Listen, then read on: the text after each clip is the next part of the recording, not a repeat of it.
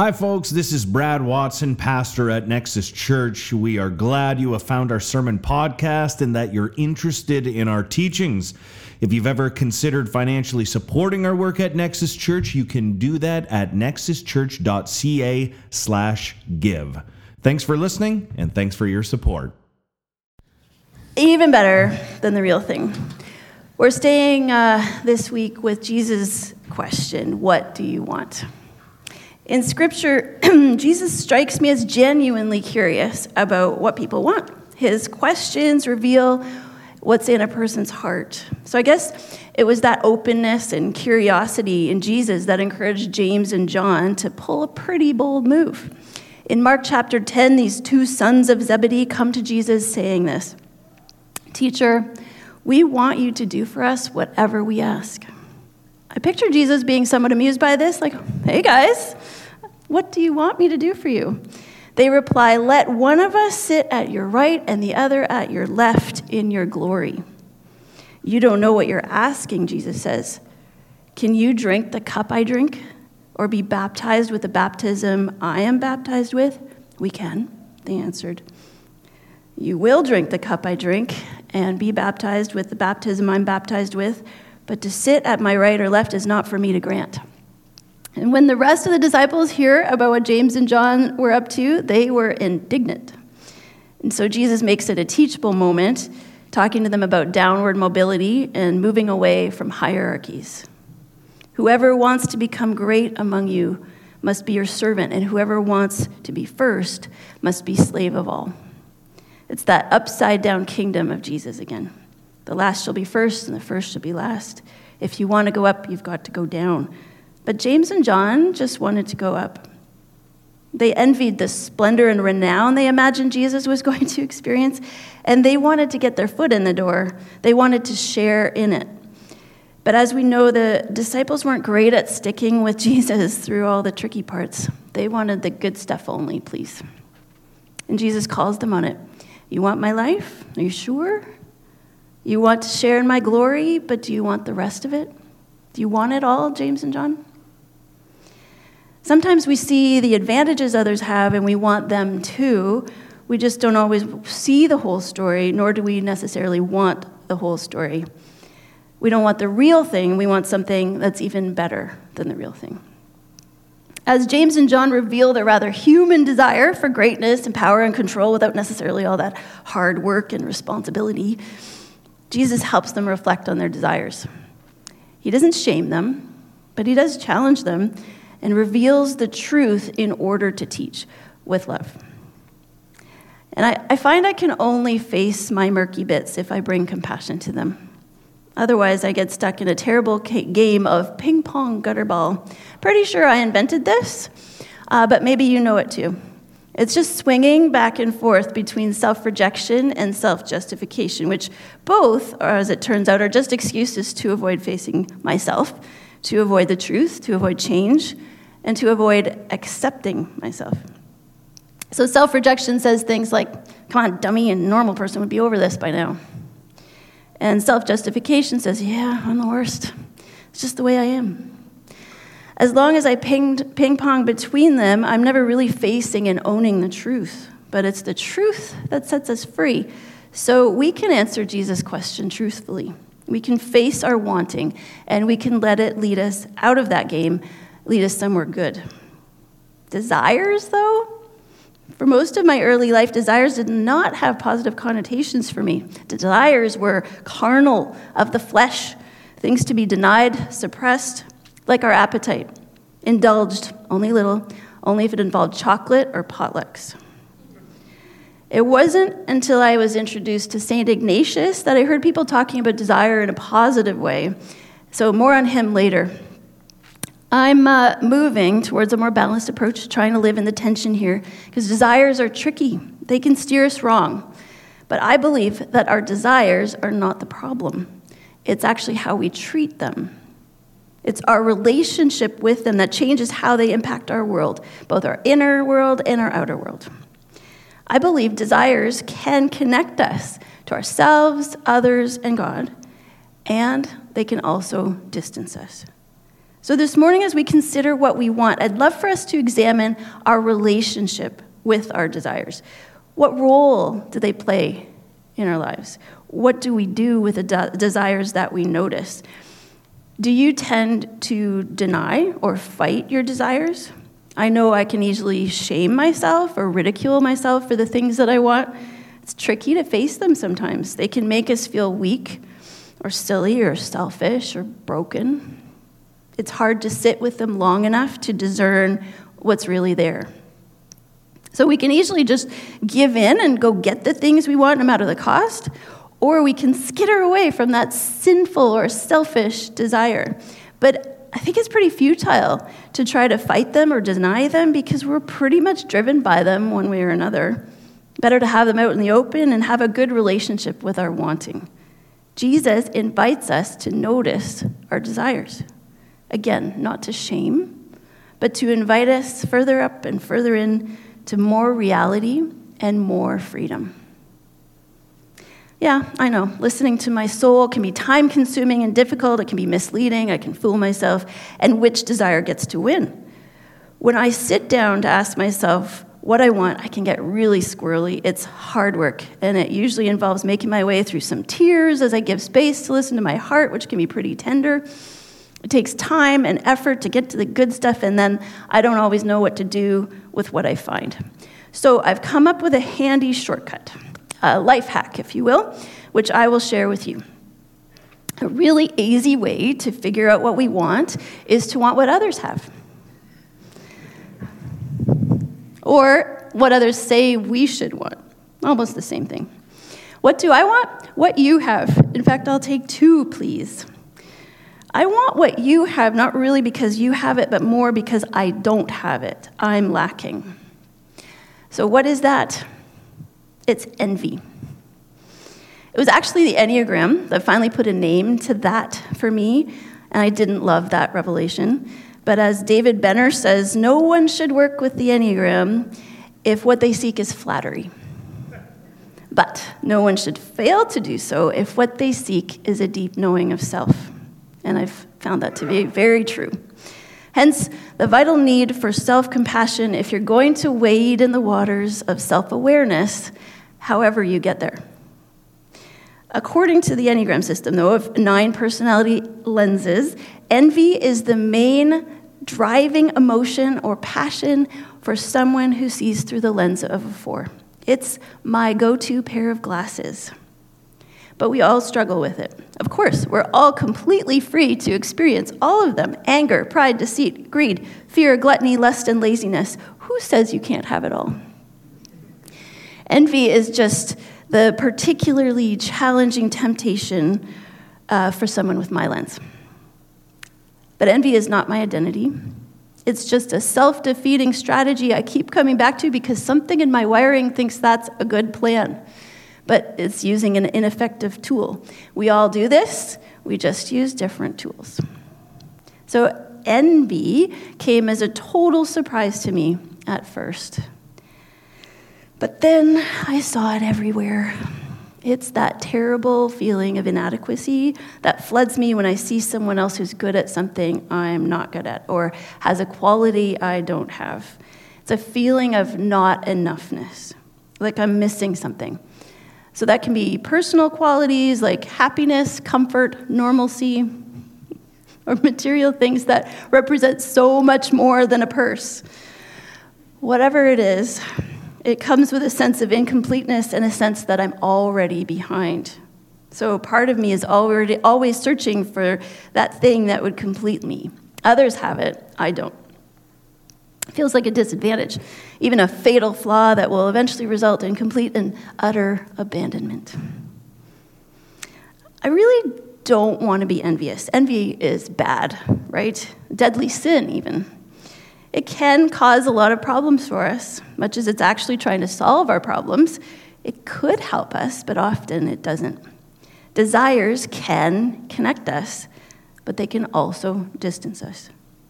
So if you've read the Bible, you know we've been warned. We see that envy can bring us personal harm, having debilitating effects to our physical, spiritual, and emotional well being, and lead to a destructive life distant from God. There are so many biblical illustrations and various stories, like Cain and Abel, Joseph and his brothers, and there are many admonitions in the wisdom literature. It's right there in the Ten Commandments, too, which tell us, Thou shalt not covet your neighbor's wife. We are not to desire the possessions or attributes or wives of others. But the Ten Commandments just kind of say don't, not really big on how we don't. Just don't envy, right? Well, how do we do that? Jesus can bring some real how to wisdom to the just don't rules. Jesus teaches through stories and questions, drawing our attention to our individual deep and tricky issues with so much love. So we get that important self awareness because of the compassion that is shown to us. When we reject ourselves or others for being human, we actually get stuck in the thing we're trying so hard to distance ourselves from. Rather than healing and freedom and growth, we can get trapped in dark places. Compassion is pretty key, it turns out. Jesus teaches with compassion, not to shame, but to heal and bring freedom. So, as we explore our envy together here, let's do it the Jesus way. Let's do some learning, exploring, hopefully get some clarity, and show ourselves the deep compassion and gentleness that Jesus shows us. So, there are two kinds of envy, according to Brene Brown, an expert in these things. I kind of see them as poles or poles leading to a, a kind of continuum. Envy can be as simple as just wanting what someone else has an object, a quality, a characteristic, or some special status. Envy is wanting something you don't have. So we might see someone and think, wow, that person is so grounded and self assured. I'd like to be more like that. Can draw us to emulation. And this can be quite encouraging and beneficial to our lives. Others can remind us of the things we've forgotten or haven't prioritized. When I was little, I wanted to learn to play the piano like Frank Mills. Anyone remember that piece? We didn't have a lot of records. Um, anyone remember that piece, The Music Box Dancer? Uh, I loved that song, and I envied Frank Mills' piano skills. Early on, wanting to play that song helped me to stick with piano lessons when I wanted to quit. And sometimes it's just with stuff, like we go get the delicious sauce or the vitamins our friends uses. Friends use. Uh, wanting what other people have can serve as an important reminder to us and can lead us in good directions. And then there's the second kind of envy. Sometimes envy comes with hostility. I want that, and I don't want you to have it. In fact, I want you to be destroyed. This part of the continuum is where Schadenfreude shows up, where we find perverse joy in watching each other fail, fall short, or get taken down a notch. It's a little dark, let's be honest. It tends to cast a pall over the other flavor of envy. It's this second kind of hostility and violent desire for someone's downfall that makes all envy feel malicious, even when we're not feeling hostility. Because they're connected, we may push it all away, rejecting ourselves for the slightest whiff of it. This kind of envy is more likely to happen out of a sense of fear and scarcity, and it has given envy a bad name, frankly. We've got a whole range here from this innocent, gentle feeling of, ooh, nifty, all over here, all the way over to where you get completely mired in the grip of envy until it takes over your whole life and you kill your brother Abel because God liked his sacrifice better. But maybe we have a bit of control over where our feelings end up on that continuum. Because maybe there's some truth to that saying. You cannot keep birds from flying over your head, but you can keep them from building a nest in your hair. What if these little birds that visit us are simply information, a trailhead and our work is to be wise in how we deal with that initial noticing. Even this bad, violent kind of envy at the extreme end of the continuum, this is a very strong emotion to be sure. Schadenfreude has a lot to tell us about what we want. So, how about we ask, what is that touching? What could be causing this strong reaction? What if instead of fighting our envy or denying our envy, we open the door to our envy, inviting it to enter, and we let the shame stay out on the porch? What if we let ourselves want and stay curious about what the wanting is all about and be very careful about the actions we take, we take after we've been giving everything a good listen? In On Our Best Behavior, the book Nexus Women are reading and discussing, Elise Loehnen asks, What if we can build a new model of expressing desire? One that untethers it from the shame and embarrassment that often come with daring to have a dream for yourself. If we can do that, I think it can lead us to freedom and a more grounded, open hearted way of living. I think it will mean becoming more like Jesus. Facing our true feelings means accepting the fact that we're human beings that struggle with human things. Envy is a particular challenge for this human, even if I think it isn't or shouldn't be. When I deny it, it can grow and get a little weird. Like the time long ago when I was helping set up a prayer room at a festival in the UK. Vicky Beeching was a worship leader there, and she was at quite a few of the team meetings. I had some pretty strong feelings whenever she was in the room, and I now know it was envy. I was deeply envious of her ability, her platform, her hair. it's epic. She was everything I thought I was supposed to be, but better. So I started feeling really crappy about myself. Instead of meeting myself with compassion, I just got stuck in the emotions, which led me to just kind of staring her down. I was just watching her so intensely. My envy was running wild, wild, but I didn't realize it. I just I kept asking myself, why couldn't I just act like a normal person? But I kept on being weird.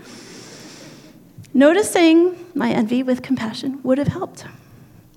I could have maybe let her be her and me be me. I could have connected with her, maybe learned something, maybe encouraged her. Maybe I could have just lived my life and let her live hers instead of freaking her out. For a long time afterwards, I shamed myself over my weird behavior, but it has helped so much to work with compassion and humility and accept who I am and what my weird little heart is like. So nowadays, it's still hard to see my envy sometimes, but I'm learning to invite it in for tea and give it a listen. So when we notice envy, we follow it with compassion. It can take us deeper where we can find what we actually want and we decide carefully what to do about that, which is tricky, to be sure, because we can't always have what we want. Chances are, when we want someone's purse or job or physical characteristics, we actually want the intangible something that thing represents to us, the dream behind it. We want the good without the bad, the dream without the work to achieve it. We want something better than the real thing. And much of what we envy, we can never have because we are witnessing this glorious thing that belongs to someone else. It's theirs and theirs alone. And we must be content to enjoy it from afar. Hopefully, it can point us back to ourselves and our own lives, our own green grass. It will also point us back to our loss and lack and longing, and that just hurts. To follow our envy, we answer Jesus' question, What do you want? And with compassion, we reflect, Where is my wanting coming from? So let's use my example. why would a person such as me be so envious of a person such as Vicky Beeching? To answer this, we must journey further back into the past. I started leading worship when I was about 14. I had interests, some musical talent, years of piano lessons, and this amazing opportunity to grow with our church as we transitioned from hymns led by piano and organ to a worship team with drums. At that time, it was through music I connected most easily with God and with myself and others, and we had wonderful times of worship. I received a lot of praise in that role. People would come up and say lots of interesting things to me, meant to be encouraging. In fact, one, one time someone just came up and said, Encouragement. I like that one. the others said things like, If you're this good now, just imagine how good you'll be when you grow up. Or, You have an anointing. Or, You should try out for American Idol. All of this I experienced as pressure, confusing pressure to fulfill the expectations and be worthy of their admiration. I didn't ask myself if I wanted to do that. I just kept going, trying to be what they praised me for.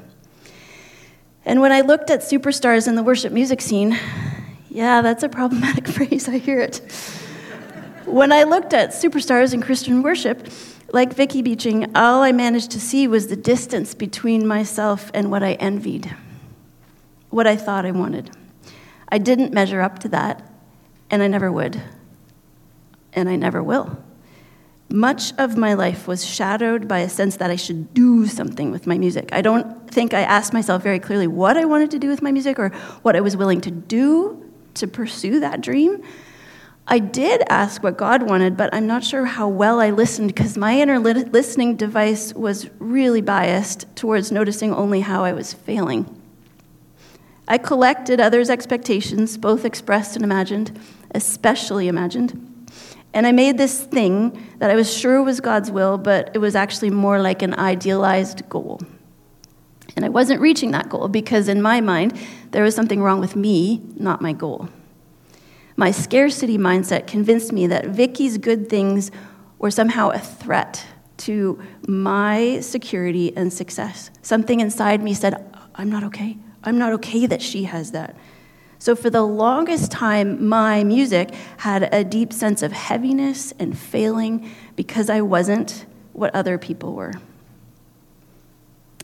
So, I was neither accepting my own uniqueness and what I had been given, nor was I accepting my own limitations. I wasn't listening to, to the fact that I didn't want to do the things Vicky Beeching had to do to be where Vicky Beeching was, never mind that it was her life, not mine. I wanted something even better than the real thing. What she had, as far as I could see it from the outside, which looked bright and shiny and free of struggle. Remember Jesus' second question to James and John Can you drink the cup? The cup of each of our lives is filled with both joy and suffering, and we must accept it all. When I looked at Vicky, I only saw the good, I didn't see her struggle. I can't imagine, though, it was easy to come out as gay in her context and face criticism and vitriol along with all the support. And I just discovered as I searched for this photo of her, she is battling severe and chronic illness. She's confined to a wheelchair and housebound, unable to work, do what she loves. Her very active social media threads have fallen silent. Envy fits with a worldview that thinks I can and should somehow avoid trial and tribulation. Like James and John, I have wanted just the good stuff, please. Something even better than the real thing good outcomes, less suffering. And sure, some suffering is avoidable, but I confess I have believed that a good life comes from being good. I've equated a, a person's suffering or lack thereof with their character. So I thought if I could be better, try harder, I too could have a happy, shiny life just like them. When I suffered, I blamed myself or my character or lack thereof. But we don't get to have only the good. Human lives include suffering. So, can we sit with the ache of wanting in our hearts? Can we acknowledge our limits and losses and longings? Can we recognize that the bittersweet is common to humans, though some of it experienced more often, more deeply? Can we embrace our wantings and allow them to connect us to others, to ourselves, to God? So I'm wondering maybe envy moves along this continuum depending on how we treat it. We can let it run wild, or we can support it, give it a kind of trellis to grow on. So I'm calling this wild envy and supported desires. When we let our envy run wild, we're living in a scarcity mindset and we're scrappy, competing for resources. We perceive the good things others experience as a threat to our own security and our well being. So, this is where we experience the Schadenfreude more often happiness at others' expense. On the other hand, when we're resourced and we're listening to our desires, our wanting has support to help us grow in good directions. So we're more relaxed, secure, confident, curious, compassionate. We know there's enough for everyone. When I'm rooted in love and the enoughness of it, I can just accept what is and be open to joy wherever it may be found. so we can celebrate wholeheartedly with others when they succeed. In contrast to Schadenfreude, when we exult in others' downfall, Brene Brown says there's also Freudenfreude, which is enjoyment of others' success. Joy in others' joy. Here's a picture of Jamie Lee Curtis at the 2023 Golden Globes Award when Michelle Yeoh won Best Actress. She's celebrating her friend's success with so much joy. Happiness is amazing. It's so amazing, it doesn't matter if, it yours, if it's yours or not. This feels like a superpower to me. I can feel good along with others. I don't have to have their thing to enjoy it. So let's contrast this wild envy with supported de- desires. Wild envy, where Schadenfreude tends to grow, and supported desires, where we can grow towards Freudenfreude. And we'll consider how that might impact our lives. So, left to run wild, envy can blind us to what is. It's harder to see our own giftedness and our own limitations. When I was run by others' expectations and caught up in envy, I wasn't noticing what I had, or that I didn't even want what Vicky had. When we're entangled in this grip of envy, we're not actually fully living in reality. We're denying who we are and what we have, as well as who we aren't and what we don't have. It is just more difficult to accept our reality and receive our uniqueness. But when envy is, is supported and when we face our desires, our desires, and we begin to discern where our wanting is coming from, we begin to own who we are and what we have. We're more free from the pressures of expectations wherever they come from. We're more free to pursue what God has placed in us. And bonus, we can let everyone else be themselves too. Frankly, it's a relief for everyone. Wild or unsupported envy also wastes our time and energy because it divides our attention and it weakens our priorities. We want that and that and that. It's like the spiritual equivalent of shopping hungry or shopping at Costco. We can end up with stuff we don't necessarily want or need, like someone else's life goals I know it can feel a lot easier to focus on what's happening over there than it is to address the life in front of us right here.